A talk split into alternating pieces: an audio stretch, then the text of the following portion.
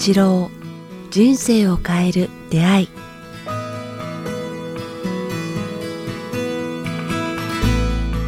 いつも番組をお聞きいただきありがとうございます。番組からお知らせがございます。この番組「人生を変える出会い」えー連動してですね今回新たに音声プログラム「瞑想の基本と実践」というものをえ北川先生とリリースさせていただきました、えこの番組でもこれまで何度も、え瞑想の回お届けしていきますが、え今回新たにですねえ先生とスタジオでこの音声撮ってきました、まあ、そもそも瞑想とは何か、えーなぜ必要なのかから、えー具体的な方法最適なタイミングや頻度に至るまで、えー瞑想の基礎知識とポイントをまず先生にお話伺っています。そしてその後ですね先生自ら5つの瞑想の導入をいただいています、え緑色ピンク色黄金金色とピンク色そして金色と緑の瞑想ということでですねそれぞれ先生に導入をしていただいていますので、こちらホームページの方にも記載がありますので、ぜひチェックしてみていただければと思います。それでは本日の番組をお聞きください。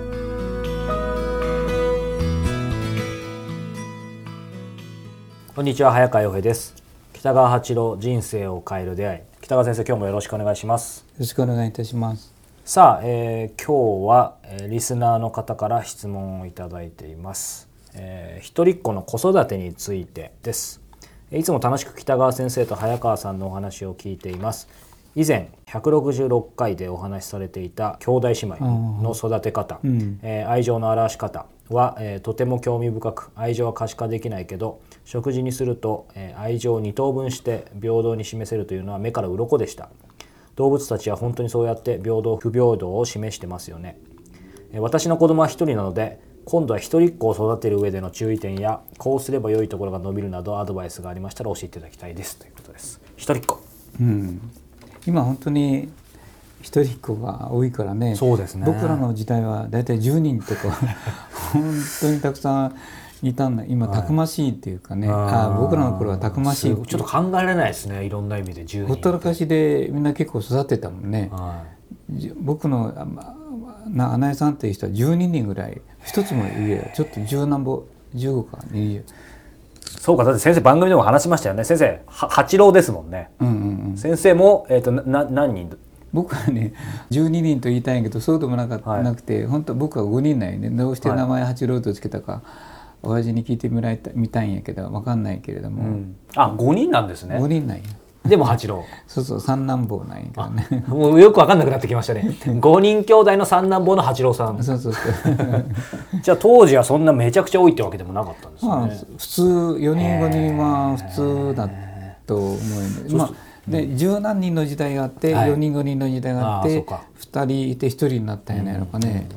じまあ本当に人類が今、まあ、あの先進国だけやけどね、はい。減りつつあるっていうのはあのそういう時代に入ったんやなと思う、で僕らの頃はほったらかしにされたっていうかはい。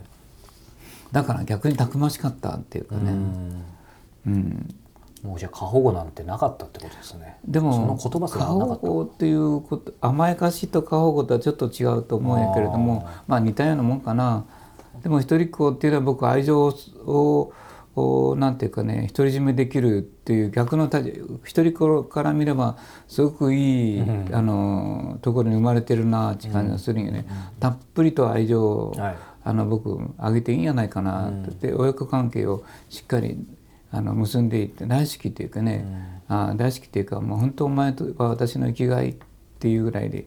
ただあその人の将来をこう、どの方向に伸ばしてあげられるかっていうことを考えながらやったらいいんじゃないかな、その時に頭がいいとか成績がいいというのはまず外しなさいって言いたいね。うんうんうんうん。その人が望むもう一人っ子っていうのは僕僕すごくいい育て方ができる。一番その人がの伸びるものか好奇心があるもの、才能があるものは何かっていうあの探してあげられるいいチャンスじゃないかなと思うんですよ。だから学校の成績がいいように塾に上げさせるっていうのは、僕らの時代にはそれがどの子がいいか分かんないからみんな塾に行って学校の学校でいい大学に入らせて就職させるっていうふうにはい。あのさせたと思うよね。その時代だったと思うよね。あの野放しにせんといけんから、一人で生きていきなさい。というところやったけれども、今はそうではなくてすごくそのチャンスをもらえるうん。という境遇にあるんじゃないかな、だから僕はその人の才能を伸ばしてあげられるということを大事にすればいいんじゃないかなと思うんでね。その人の才能を伸ばすっていうことは当然その人の才能がどういうものか、まあ、完全に見極めるのは難しいと思いますけどなんか親としてちょっとだから絵が好きとか音楽が好きとか、うん、あ自分と同じものを受け継いでる。なんか音楽好きだったり絵が好きだったり、まあ、おしゃべりが好きなのか、はい、学校の先生がいいのか研究者がいいのか。うんなんかいろんな生き方ができると思う。花が好きなのか、農業が好きなのか文を書くのが好きなのか、いろいろな発想があるのかこの子を見ていると面白いなっていうのがあると思うよね。はい、で学校の成績よりもその対人関係から、うん、例えばおしゃべりが大好きなら芸能界のなんかそういうね、あのあのおしゃべりするなんていうか漫才とかあっちに行かせればいいし、だからいろんな分野のいろんな活躍ができるから、はい、一番最適な才能を伸ばせてあげられるっていうのが一人っ子はないかと思うよね、チャンスをあげられるっていうか。ね、やっぱりその物理的なねこう親としても見てあげる時間とか注意とかやっぱりありますよねそれは。たっぷりね、あの目に入るから、だから欠点を探すのではなくてあのいいところを探さなきゃいけないっていうか、それを気をつけていけばいいね、うん、ついついそばにいると欠点を探してしまうよこう。そうですね。あの寝起きは 寝起きじゃなくて朝あの、ね、いつまでも寝てるとか取り掛かりが遅いとか、うん、勉強するんとか自分の好きなことしかしないとか、うん、なんかこうマイナスの取り方をすると思うよね、うん、それを180度変えるという親になるというね。たっぷりと、あこの子の才能を伸ばすだからあら朝遅いというのは夜遅くまでやってた芸能人あなんかそういう才能の芸術的な才能や本を書く人には夜遅い人が多いもんね、うん、こうやって文章が伸びるのか分かんないし、うん、だから芸術家なのか社会あの普通のサラリーマンなのかそれとも学者なのか、うん、またあそう労働者なのか、またはこう旅する人なのかっていういろんな分野があると思うよね。選択肢ありますよね。だから好奇心っていう言葉が一番いいんじゃないのか。そうですね。その子の好奇心からその人の入り口を探して人生の入り口を探してあげるっていうふうに、うん、うん、いいですね。この方がどうか分かんないですけど僕もやっぱり友人でも一人っ子のお子さんを持つ友人何人かいてその聞いたことがあるんですけどなんか2つやっぱりその心配というかあるのいくつか聞いたんですけどやっぱり一つは先生もさっきさらっと言いましたけどそのやっぱり一人だとついついその愛情はかけられるけどやっぱりその甘やかしすぎちゃうんじゃないかっていう。甘やかす時もマイナスの面を見すぎると思うよ。さっき言ったように。マイナスの面、まあ、できない面とかいうの、うん、人人伝人とあの対人関係下手だとか、うん、一人で過ごす時間が多いとか、うん、なんかとにかくそういう心配をしてしまうと思うよね。うん、まずは親から親がそれをなくす必要があると思うよね。この子はきっと大丈夫、うん、社会に役役に立つ人になれる、うん、社会に役に立つ人間に自分を育て上げようっていう決心がいるんじゃないのか。なんかその甘やかすっていうところでは、まあ、直接的に例えばやっぱりもう一人なんで、まあ、物理的に時間持ってはありますけどやっぱりついついそのお金をどこまでかけていいのかとかなんかその辺を結構難しいっておっしゃってる、まあ、人の話なんかも聞その人たちは間違ってると思う。間違ってる、うん、合理的に子供を育てようと思ってるんよ。うん。このなんかうまいいい職業に行くとか、はい、ああの有名になるとか、うん、まあをなんかねなんかその会社を起こしてくれるとかいつも経済的な方向に行ってると思うよ。うんそうではなくてこうどんな社会に役立つ、はい、社会で活躍する人間になるのかっていう見方をした方がいいと思う。お金は後でついてくるもんいいと思うよ。でこの子の才能はどんなあどんなふうに社会に役立つか。社会に役立つ人間を育てようと思うのが、やっぱ立派な両親やないやろかな。もうそこですねフォーカスするの、昔のやっぱうまくいった人たちや貧しいところから出てきた人たちは、うん、母親とか父親がこうなんか物質的な武士というかね侍的な時代の名残として、うん、世の中に役に立つっていうことはもう基本に置いてるもんね。うんだからそういう考え方でやってる人たちはすごくやっぱ将来人のために生きる、結局人間は人間のために生きることによってなんかあのなんかね巧妙ってまあいい意味での、あのあれは成り立つんよね、はい。うん、だからいい会社に行くとかいうじゃなくて、うん、そうですね、あらゆることは基本的にはこう人類、まあ、人間に奉仕できるっていうなんか基本的なものを持つことを教えてあげればいいんじゃないかな。奉仕。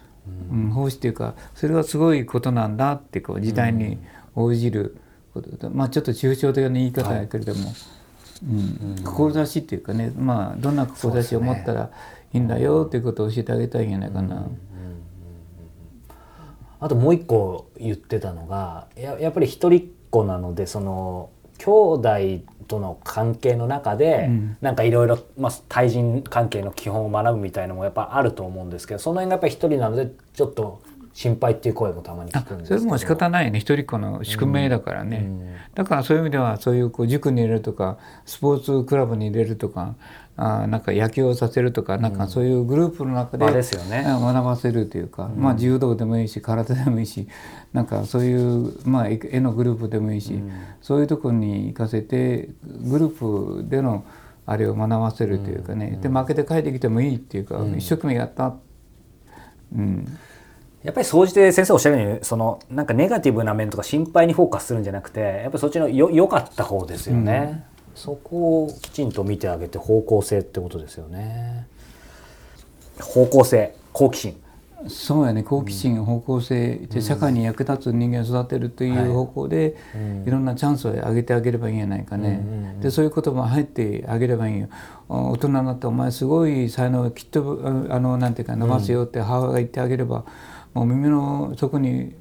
こびりついてから大人になった時にあなんかあんなに言われてたからこっちの道に行こうっていうふうにはい。なってくるんよね。だから、本当いつか才能きっとお前は素晴らしい才能を持ってるよって、うん、20代の後半ぐらいからぐんぐん伸びるよいいですね。みたいないうきっと学校の成績なんか関係なくて、多くの人からなんかね好かれるよとか、そういう言葉を吐いてあげればいいんじゃないかな。やっぱ言葉って大事ですね。もちろん気持ちがこもってることがあれですけど声かけというか、うん。でやっぱ同居を純粋にしなさいよとか、そういう言葉をかけてあげる。それが父親と母親が目覚めんとダメよね。ですよね。僕も今自分で聞きながらこれそうか僕らがまずっていうね。そうそう、だけどそれを、まあ、きちんとやるという父親と母親が目覚めて、はいなんかこの子社会性のある子に育てていこう、志のある子を育てていこうと思えば一人っ子はい。っていうのはいいチャンスやと思うね,、そうですね。逆に、はい。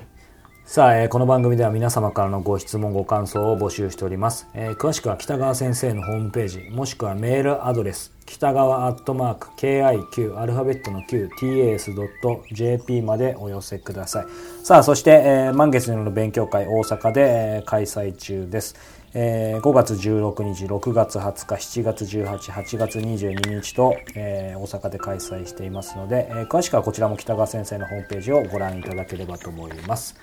ということで、えー北川先生、今日もありがとうございました。ありがとうございました。